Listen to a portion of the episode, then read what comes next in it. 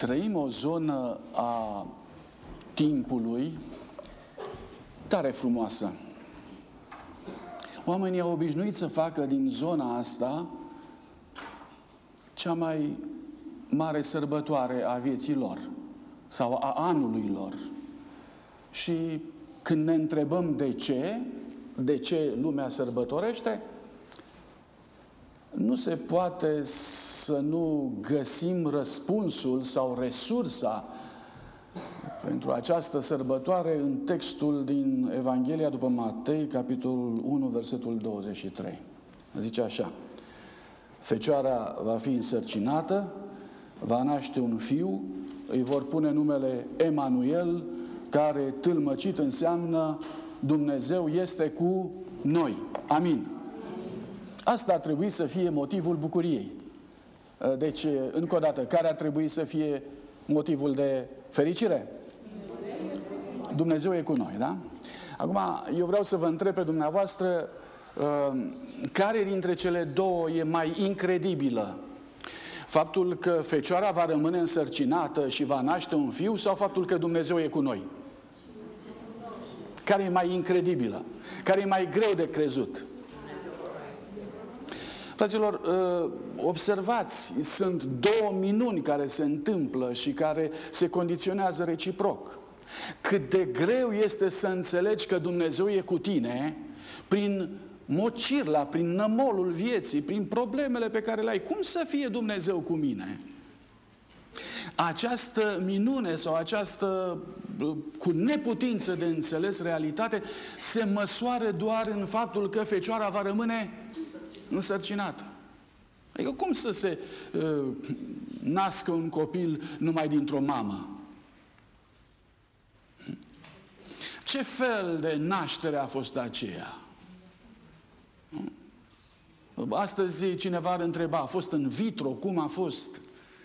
Uh, probleme de felul ăsta, dar, dar nu acolo intrăm. Bine ați venit în dimineața aceasta, prin harul Domnului Isus Hristos, la cea mai frumoasă manifestare a darului lui Dumnezeu pentru noi. Și anume, nașterea, prezența lui Dumnezeu în carnea și oasele noastre. Nu în lumea noastră printre lemne și șurupuri, nu despre asta este vorba, ci Dumnezeu în noi. Ca să continuăm mai departe, am putea adăuga textul care spune, dar voi nu știți că voi sunteți temple ale Duhului Sfânt și cum Domnul Iisus Hristos a venit aici întrupându-se în noi în momentul acela al Betlemului, la fel Duhul Sfânt continuă întruparea. Continu? Nu? Nu e așa?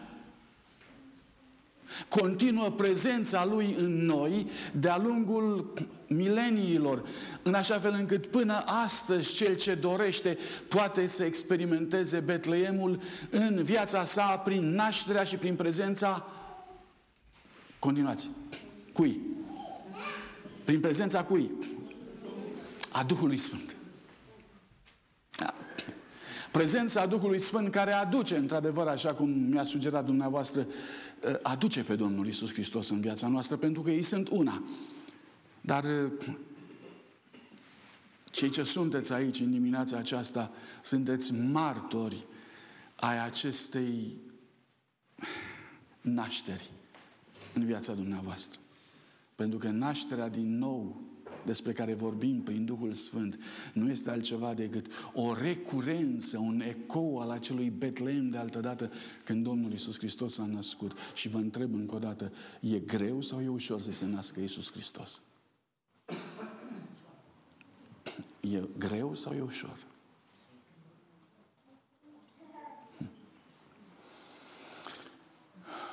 Când Dumnezeu face lucrul acesta, nu e nicio problemă că la El toate lucrurile sunt cu putință.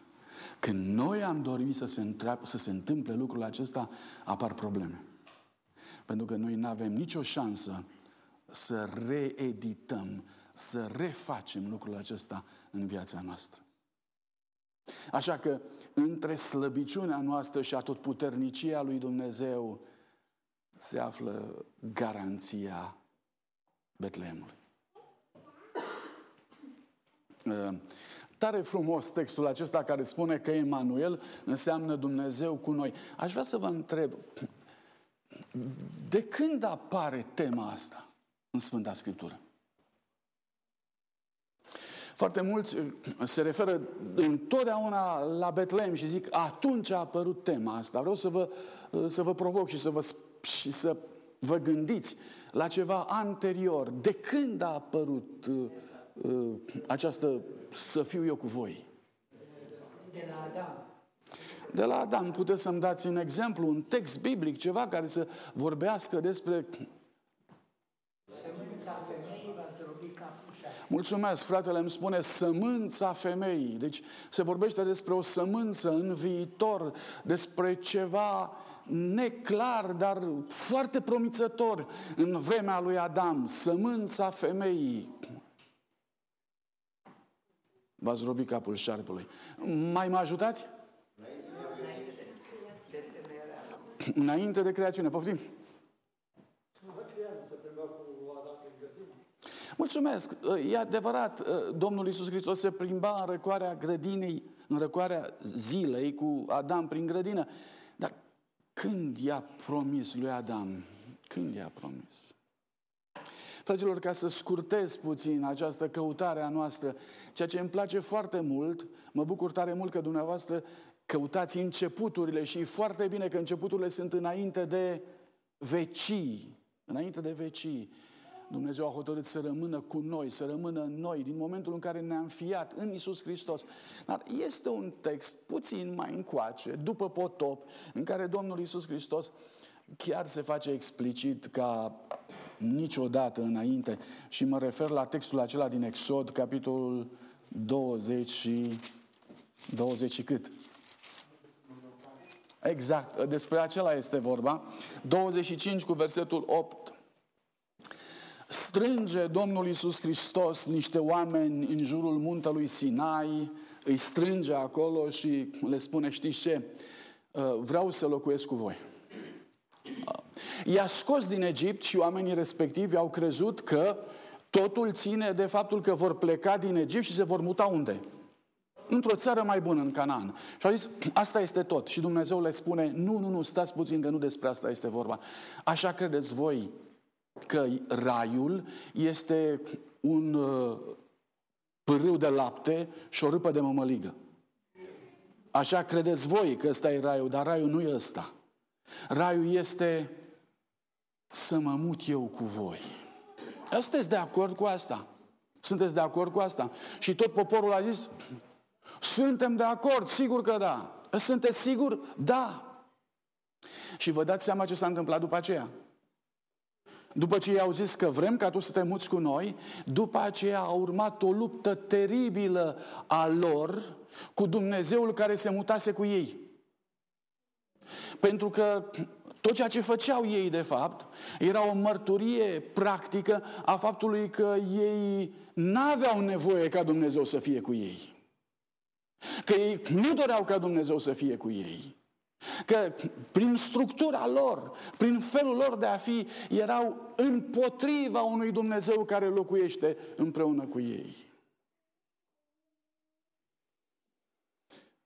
Apostolul Pavel vorbește despre faptul că l-au ispitit de, pe Dumnezeu de cel puțin 10 ori. L-au ispitit de o manieră în care Dumnezeu a fost pe punctul să îi părăsească. Nu e vorba de, de lucruri minore. E, lucru, e vorba de lucruri fundamentale. Au început să se certe cu Dumnezeu în momentul în care la Refidim au pus problema asta. Este Dumnezeu cu noi sau nu este cu Dumnezeu cu noi? Așa au început. Și de aici încolo s-au certat cu Dumnezeu pe tot parcursul a 40 de ani. Nu s-au împăcat cu prezența lui acolo. Prezența lui Dumnezeu acolo îi încurca teribil. Prezența lui Dumnezeu acolo trebuia să fie o binecuvântare. Și în loc să fie o binecuvântare, s-a transformat într-un foc mistuitor. În loc să le dea tot ceea ce și-ar fi putut imagina, uh, au avut numai probleme cu Dumnezeu respectiv. Profetul Isaia vorbește ulterior și spune, uh, așa v-ați purtat încât la un moment dat Duhul Sfânt li s-a făcut vrăjmaș și a luptat împotriva lor. Din cauza asta textul aici este foarte, foarte um, didactic atunci când spune, fiți atenți, dacă vreți ca eu să locuiesc cu voi și în mijlocul vostru, atunci faceți-mi loc. Faceți-mi loc în viața voastră. Ce e aia să faci loc? Înseamnă să faci curățenie. Înseamnă să împingi anumite lucruri într-o parte, altele în altă parte și să creezi un loc unde să vină să locuiască El. Făi, domnule, loc în viața ta. Da? Cum? Sigur că îi fac loc. Dar fiți atenți. Textul spune mai departe să-mi faceți un loc. Ce fel de loc? Sfânt. Ce înseamnă sfânt? Înseamnă faceți-mi un loc unde tu să nu intri. Îți dai seama să-i faci un loc lui Dumnezeu în viața ta în care tu să nu intri. În care tu să nu intri. Ce înseamnă asta? Înseamnă tu să n-ai acces la propria ta viață, să n-ai acces la propria ta persoană. Faceți-mi un loc sfânt în care tu să n-ai acces. Doamne, și ce să pui acolo? Poftiți? Ce o să fie acolo de trebuie să fie sfânt? De eu nu pot să ajung acolo, nu pot să intru acolo. Ce vei pune, Doamne, acolo? Poftiți? Tronul lui Dumnezeu, chipul lui Dumnezeu. Vă rog să deschideți împreună cu mine ca să fie mai limpede Psalmul 40. Și veți vedea acolo interesant planul lui Dumnezeu în legătură cu ce se va pune acolo. Psalmul 40. De la versetul 6. Tu, zice David, nu dorești nici jerfă, nici dar de mâncare, nici arder de tot, nici jerfă de ispășire. Ce dorești, Doamne? Deci nu vei pune acolo nimic din toate astea, nu? Și atunci ce dorești? Atunci am zis, iată-mă că vin, în sulul cărții este scris despre mine. Vreau să fac voia ta, Dumnezeule, și legea ta este în adâncul inimii mele. Când zice aici, uh, iată-mă că vin, în sunul cărții este scris despre mine, despre cine face trimitere? Este cuvântul profetic în care Domnul Iisus Hristos își anunță venirea și spune, iată-mă că vin. Cartea Hristos Lumina Lumii începe și spune, la un moment dat în istoria Universului s-a auzit această proclamare făcută în tot Universul. A fost cuvântul lui Dumnezeu care, ce să vă spun, a, a, a, a trâmbițat, a proclamat acest nou titlu în istoria Universului. Iată-mă că vin. Și iertați-mă pentru cuvintele mele, da? pentru imaginea nedesăvârșită, dar pe porțile Universului a ieșit Domnul Isus Hristos. Și pe porțile acestui pământ a intrat Mântuitorul. Tare frumos. Și în momentul în care venea Domnul Isus Hristos, a venit ca să aducă aici ființa sa și în străfundul inimii sale era legea lui Dumnezeu. Ca să aduci sfințenia lui Dumnezeu pe pământ, într-un loc, trebuia să muți legea universală în locul respectiv. Vreau să înțelegem un lucru. Națiunile acestui pământ, națiunile guvernabile, se guvernează prin lege.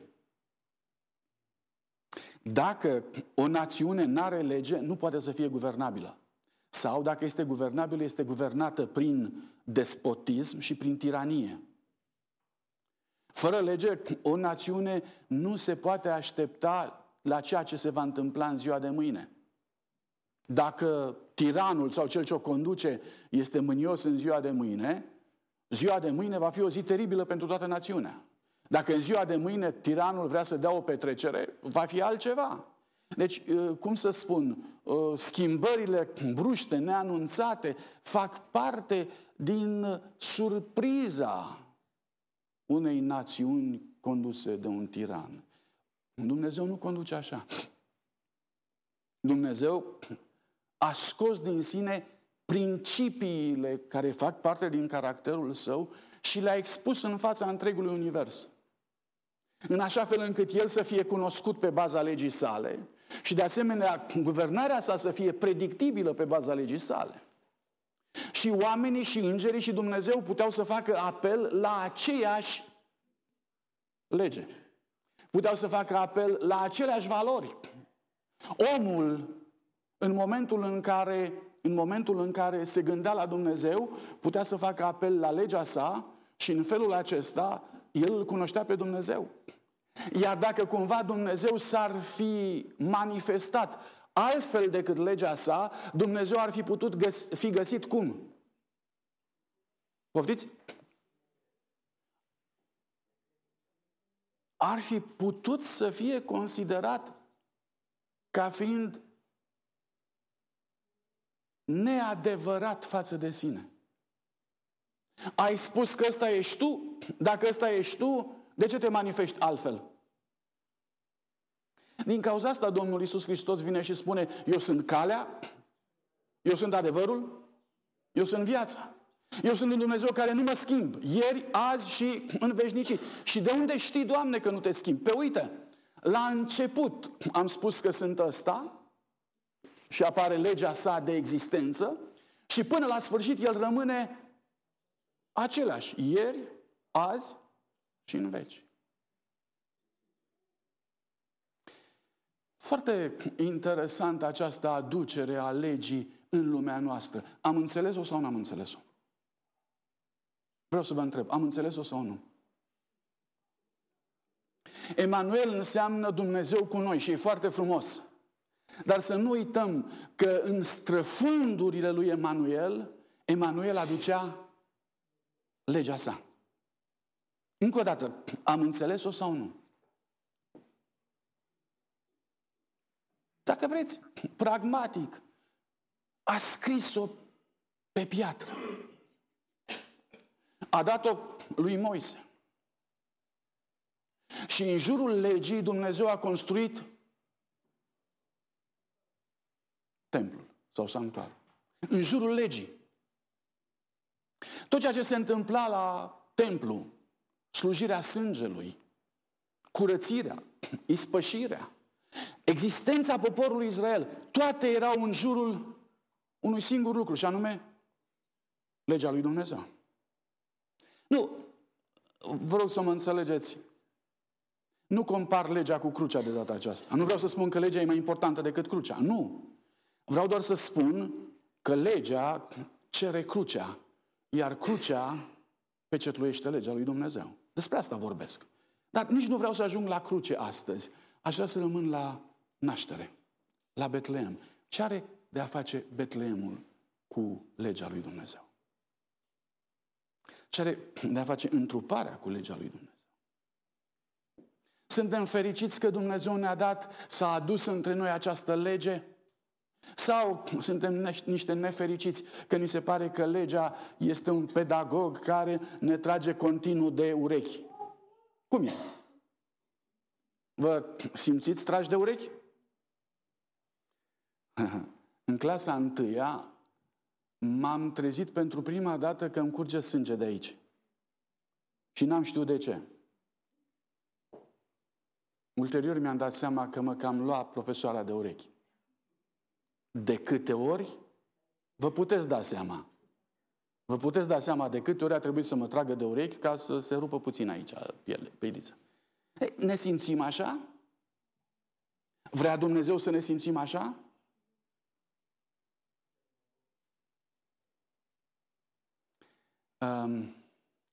De asta v-am întrebat. Înțelegem legea lui Dumnezeu? Sau cele zece porunci? Trăiesc într-o vreme în care de fiecare dată când cineva vorbește despre cele 10 porunci, nu înțelege că legea lui Dumnezeu este o lege mare și minunată. Nu înțelege că este o lege bună. Nici măcar asta nu înțelege. Ci înțelege că dacă îmi vorbești de lege, iar am încurcat-o. Iar ne iei de urechi, iar ne bați, iar ne împingi cu forța pe o cărare pe care noi nu vrem să mergem. Uh, iar suntem ca uh, izraeliții în pustie, care timp de 40 de ani uh, au tot încercat să scape de un Dumnezeu care era în mijlocul lor, pe care îl chemaseră la început, dar de care s-au sfârșit la sfârșit, sau, iertați-mă, s-au săturat la sfârșit. Cum suntem? Din cauza asta vreau să vă invit la câteva lucruri frumoase. Voi reveni imediat la subiectul legii, dar nu înainte de a oferi marele cadou al lui Isus Hristos pentru fiecare dintre noi. Hristos Lumina Lumii, capitolul Dumnezeu cu noi. În ediția mea, pagina 16. Isus ar fi putut rămâne alături de Tatăl. Corect? Din ce cauză? Era una cu Tatăl. Era din veșnicie. Corect? Era din veșnicie. Era dinainte de veșnicii. Ar fi putut rămâne acolo, alături de Tatăl. Ar fi putut păstra gloria cerească și închinarea îngerilor, corect? Dar a ales să dea înapoi sceptrul în mâinile Tatălui. Ce înseamnă asta? Când dai înapoi sceptrul. Dai înapoi ce? Poftiți? Dai înapoi tronul, conducerea, puterea a dat totul în mâinile Tatălui și a coborât de pe tronul Universului ca să poată aduce lumină celor cuprinși de întuneric și viață celor ce pierd. Tare frumos! Spuneți-mi, vă rog, ce rost are strigătul acela? Tată, în mâinile tale îmi încredințez Duhul. În contextul a ceea ce am vorbit, ce rost are?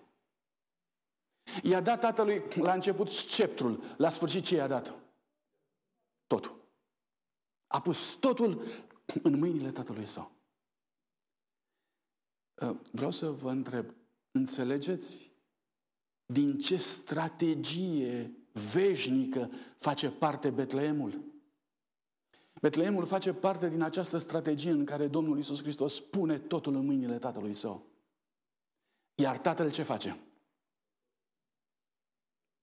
Tatăl ce face?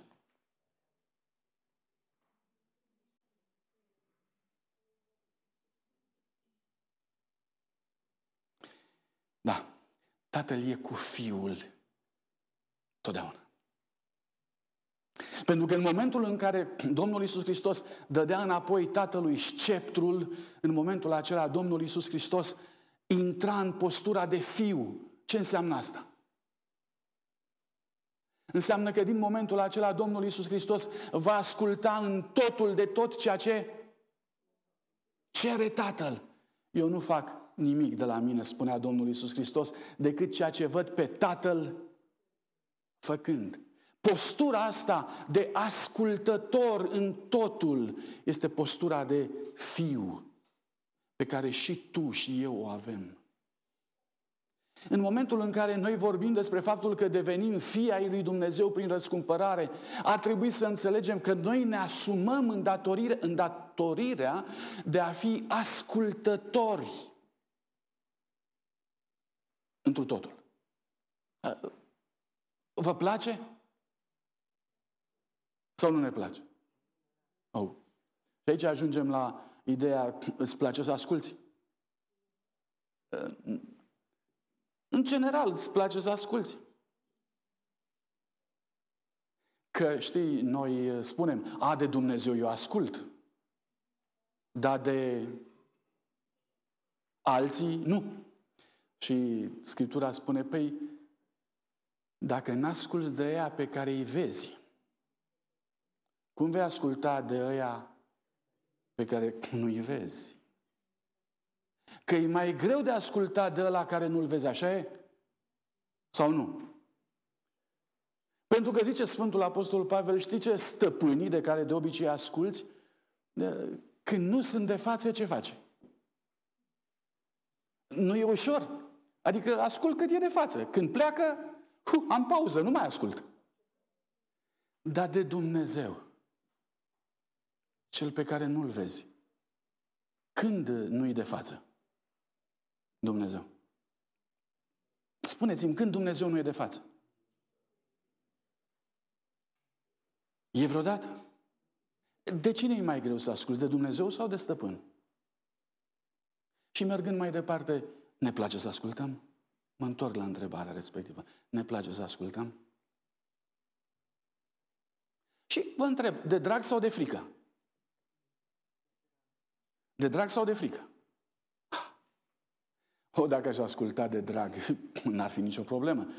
Dar, dragii mei, ascultarea de obicei în lumea noastră, în generația noastră, la mod astăzi, ascultarea e de, de frică.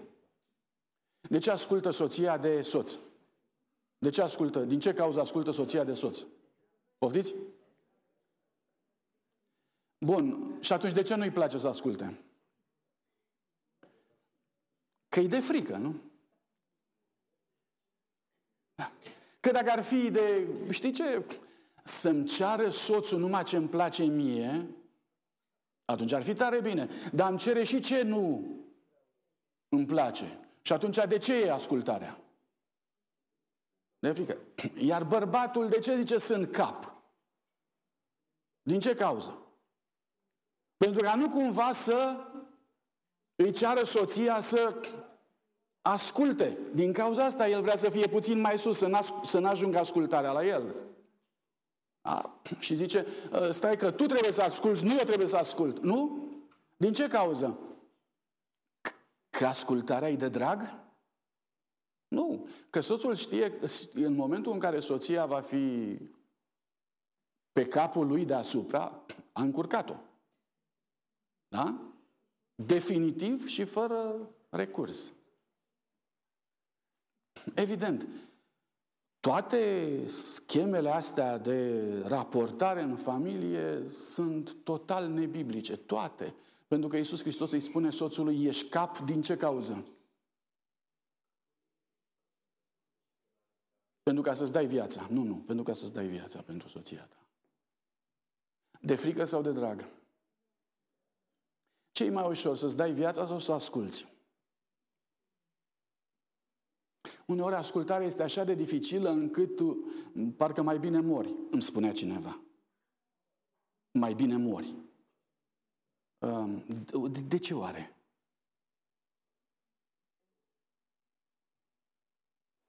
Vedeți dumneavoastră, toate lucrurile astea în legătură cu ascultarea, legea și iubirea, toate lucrurile astea au mare influență și mare repercursiune la nivel practic în viața noastră.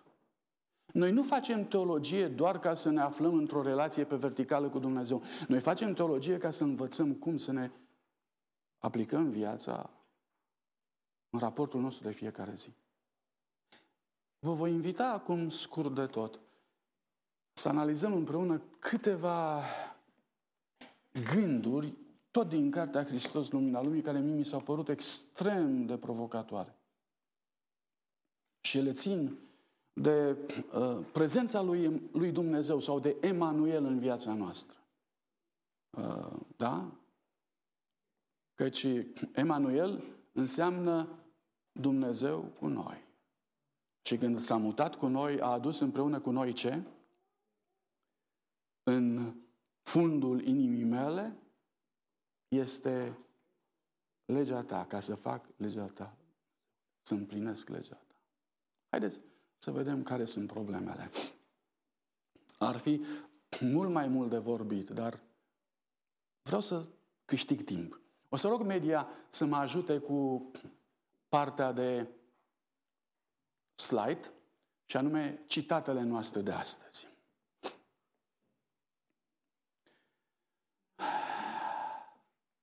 Mulțumesc.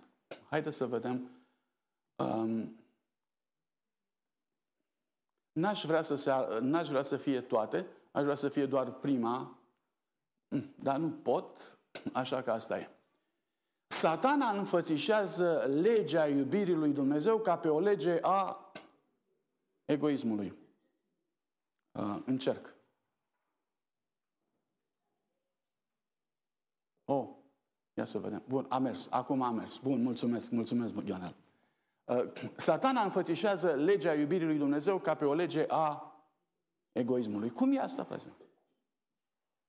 Cum e asta să înveți iubirea egoistă? Vi-a spus problema asta. Ia să vedem. Cum ar fi dacă am căsători un om care gândește așa? Ia căsătoriți-l. E un tânăr. Și el consideră legea iubirii ca fiind egoism. Cum gândește tânărul acela? Căsătoriți-l dumneavoastră. Îmi voi alege o fată care, ziceți, poftim? Care să mă iubească, să-și dea viața pentru mine. Auzeam pe cineva care, spunând, care spunea, o să găsești pe cineva, de data asta era o fată, uh, o să găsești pe cineva care uh, te va iubi atât de mult încât o să te țină pe palme. Nu așa. Da? Uh, o să te țină pe palme. Păi de ce? Că mă iubește. Și se numește asta ca fiind dragoste. Hmm. La început n-a fost așa. Corect? La început n-a fost așa. Cum a fost la început? Când, când Avram, când, iertați-mă, când Adam a văzut-o pe Eva, ce a numit el dragoste? Cum, s-a manifest, cum și-a manifestat el dragostea?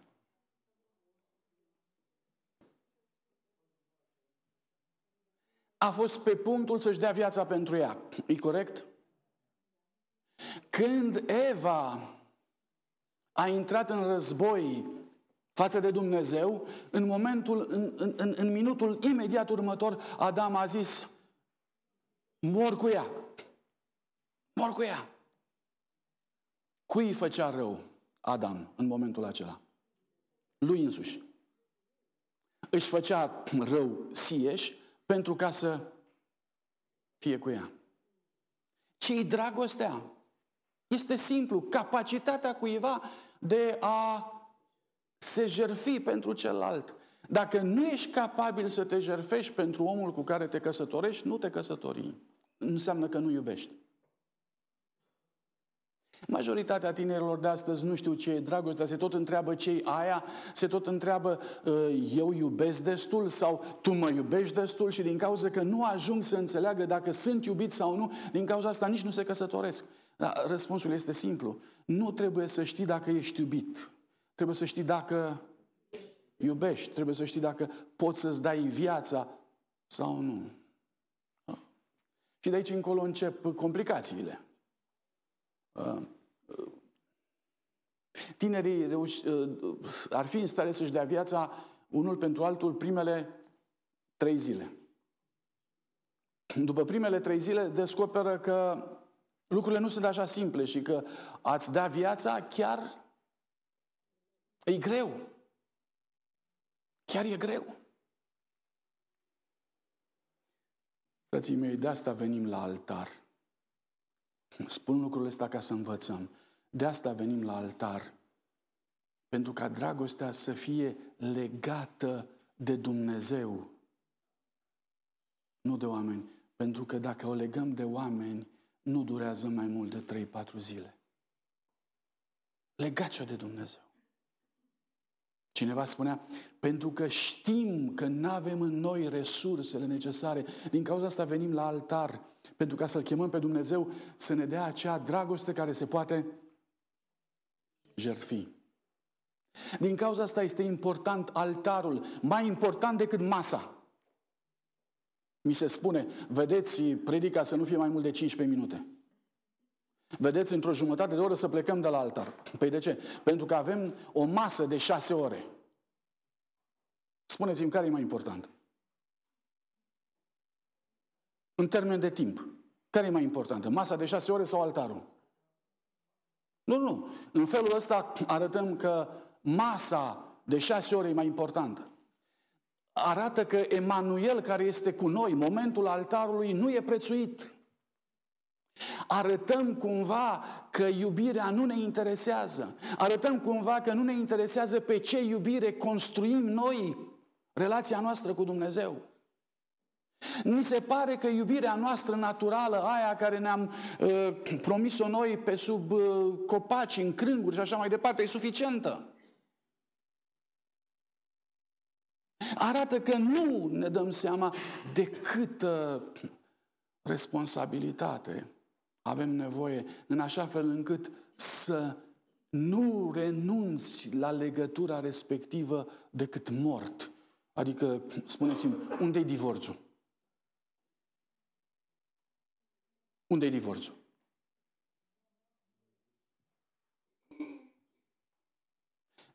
Vă dați seama cât de important e altarul?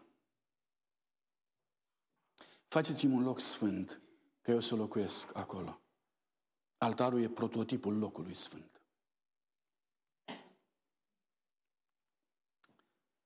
Satan susține că este imposibil să ascultăm de preceptele legii lui Dumnezeu. Așa e?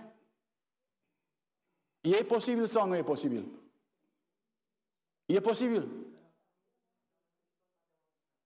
Frații mei, atât am încercat încât am ajuns să spunem, dar nu se poate, Doamne. Păi de ce? Păi de 50 de ani nu reușesc.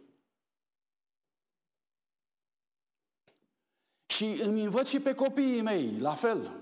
Pentru că copiii mei văd că eu am încercat timp de 50 de ani și copiii mei zic, dacă tata n-a reușit să, de timp de 50 de ani să țină legea lui Dumnezeu, eu cum voi putea? Și uite așa, s-a, uh, s-a răspândit ideea că nu se poate. Și uite așa, satan are dreptate.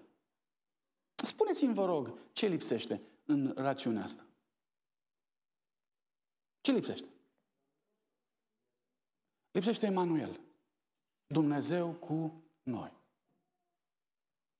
Pentru că marea, marea cerință a legii lui Dumnezeu este să se nască în mine Iisus Hristos ca eu să pot împlini voința lui Dumnezeu. Lasă-l să se nască.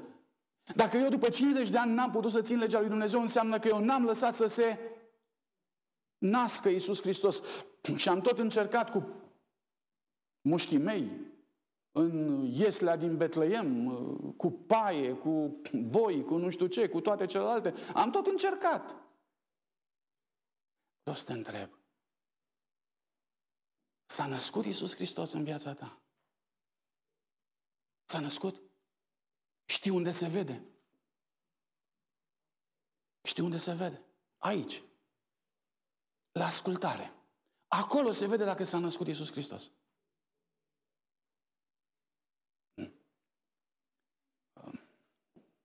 Îți place să asculți, nu-ți place să asculți. Se poate, nu poate. Acolo. Trei.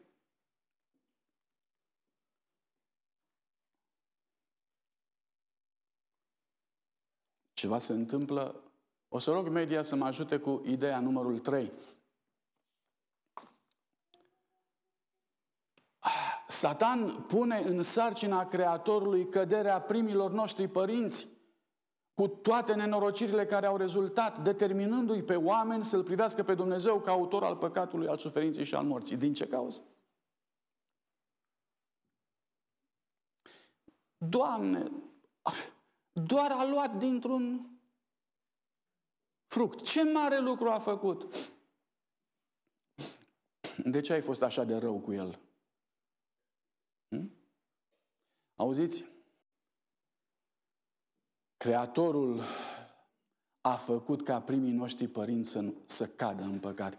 Așa crede o mulțime de lume azi. Doamne, n-ai putut să pui niște condiții în așa fel încât omul să nu cadă? Omul nici n-a știut ce se întâmplă acolo. Omul s-a jucat când nu trebuia să se joace. A crezut că poate este reversibil, poate că Dumnezeu nu e chiar așa, poate că Dumnezeu se răzgândește, poate că... Și toate lucrurile astea le-a preluat de unde? Era o agendă care îi se oferise, agenda lui Satan care îi sugera treaba asta. Și omul a crezut că poate Dumnezeu să răzgândește.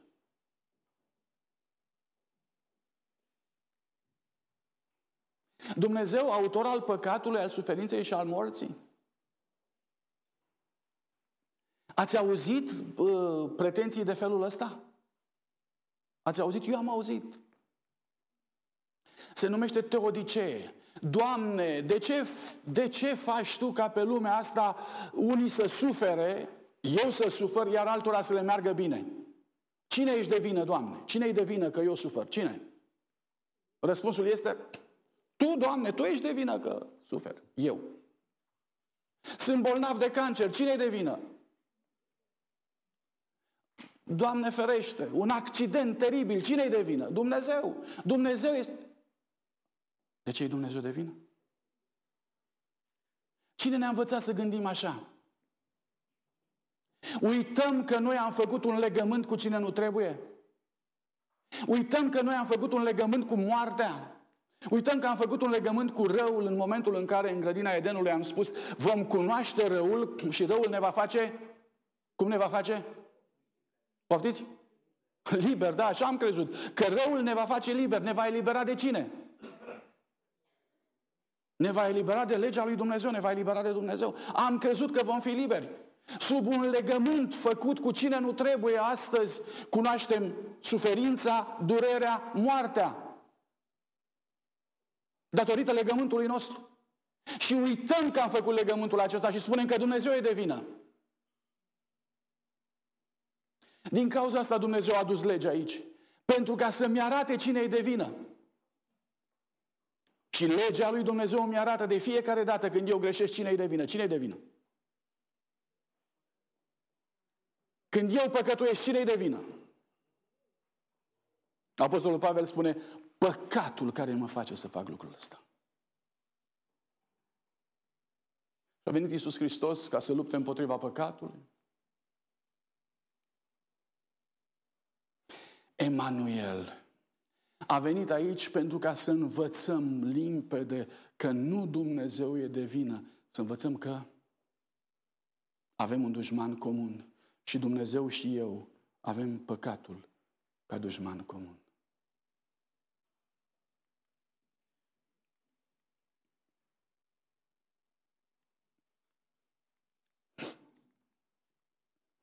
Dacă noi am avea de suportat ceva ce Iisus n-a îndurat atunci, în acest punct, Satan ar prezenta puterea lui Dumnezeu ca fiind insuficientă pentru noi. De aceea Iisus a fost ispitit în toate lucrurile ca și noi, dar fără păcat. De ce a venit Iisus Hristos aici? De ce Emanuel cu noi?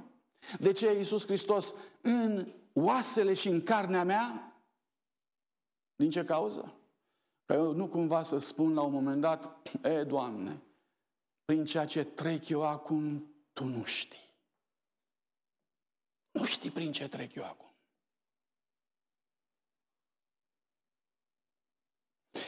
Domnul Iisus Hristos ar fi putut să ia paharul cu o travă, ca mari înțelepți de altă dată, și să moară.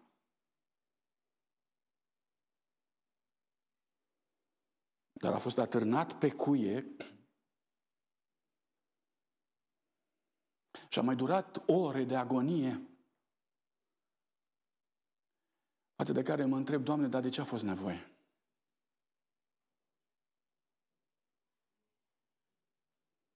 Și mă uit la oamenii care își poartă agonia cu ei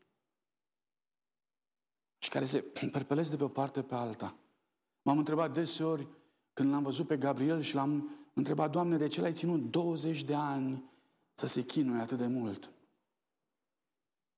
Și mi-a adus aminte că Iisus Hristos a fost atârnat în cuie pentru momentele noastre de agonie, ca să știm că și agonia e cunoscută de Isus Hristos. Apropo, nu e supărat uneori când se, comite o, când se comite o nedreptate față de tine? De ce ne mâniem? De ce dăm cu lucrurile de pământ? De ce ne revoltăm? Pentru că avem impresia că nimeni n-a mai trecut prin ceea ce am trecut eu și că este momentul de nedreptate al ființei mele când eu cer dreptatea să intervină. Și în timp ce dau cu lucrurile de pământ, ar trebui să-mi aduc aminte că Iisus Hristos a trecut pe acolo. Și n-a dat cu nimic de pământ ca un miel pe care îl duci la măcelărie, n-a deschis gura. Haideți să mai citim împreună câteva, doar două citate și am terminat. Dar, deci, frații mei, în ziua cea mare când ne vom întâlni cu Dumnezeu și vom spune, Doamne, așa de mult m-am enervat, așa de mult am suferit, Tu știi, în ziua aceea Dumnezeu va spune, Emanuel. Atât. Emanuel. Eu am locuit cu voi. Eu știu. El a îndurat toate încercările la care noi suntem supuși și n-a exercitat în folosul său nicio putere care să nu ne fie și nouă oferită în dar. Ca om, el a înfruntat ispita și a biruit cu puterea pe care i-a dat-o Dumnezeu. Cu ce putere a biruit? Puterea care ne este dată și nouă. Iisus Hristos a fost biruitor pentru ca și eu să pot să fiu biruitor. Frații mei, aduceți această perspectivă în mintea dumneavoastră. Poporul lui Dumnezeu astăzi este chemat să fie biruitor ca și Iisus Hristos. Nu lăsați ca gânduri de mediocritate să vă pătrundă în suflet sau în minte. Știi ce? E, cine știe? Cine mai poate trăi, cum zice Iisus Hristos? Nu se poate. Noi suntem păcătoși. Aud prea mult acest refren. Iisus Hristos, Emanuel, s-a întâmplat pentru ca noi să putem înfrunta ispita și birui cu aceeași putere care a avut-o El. Puterea cui? Puterea Tatălui și puterea Duhului Sfânt. Dacă poporul lui Dumnezeu ar înțelege că puterea asta este pusă la dispoziția noastră, atunci probabil că am fi uh, oameni care ar fi gata să folosească această putere. Probabil că am avea o altă perspectivă mult mai luminoasă pentru noi. Probabil că nu ne-am lăsat atât de ușor biruiți. Să știți, sunteți un popor de biruitori prin Cel ce a biruit totul. Și ultimul gând.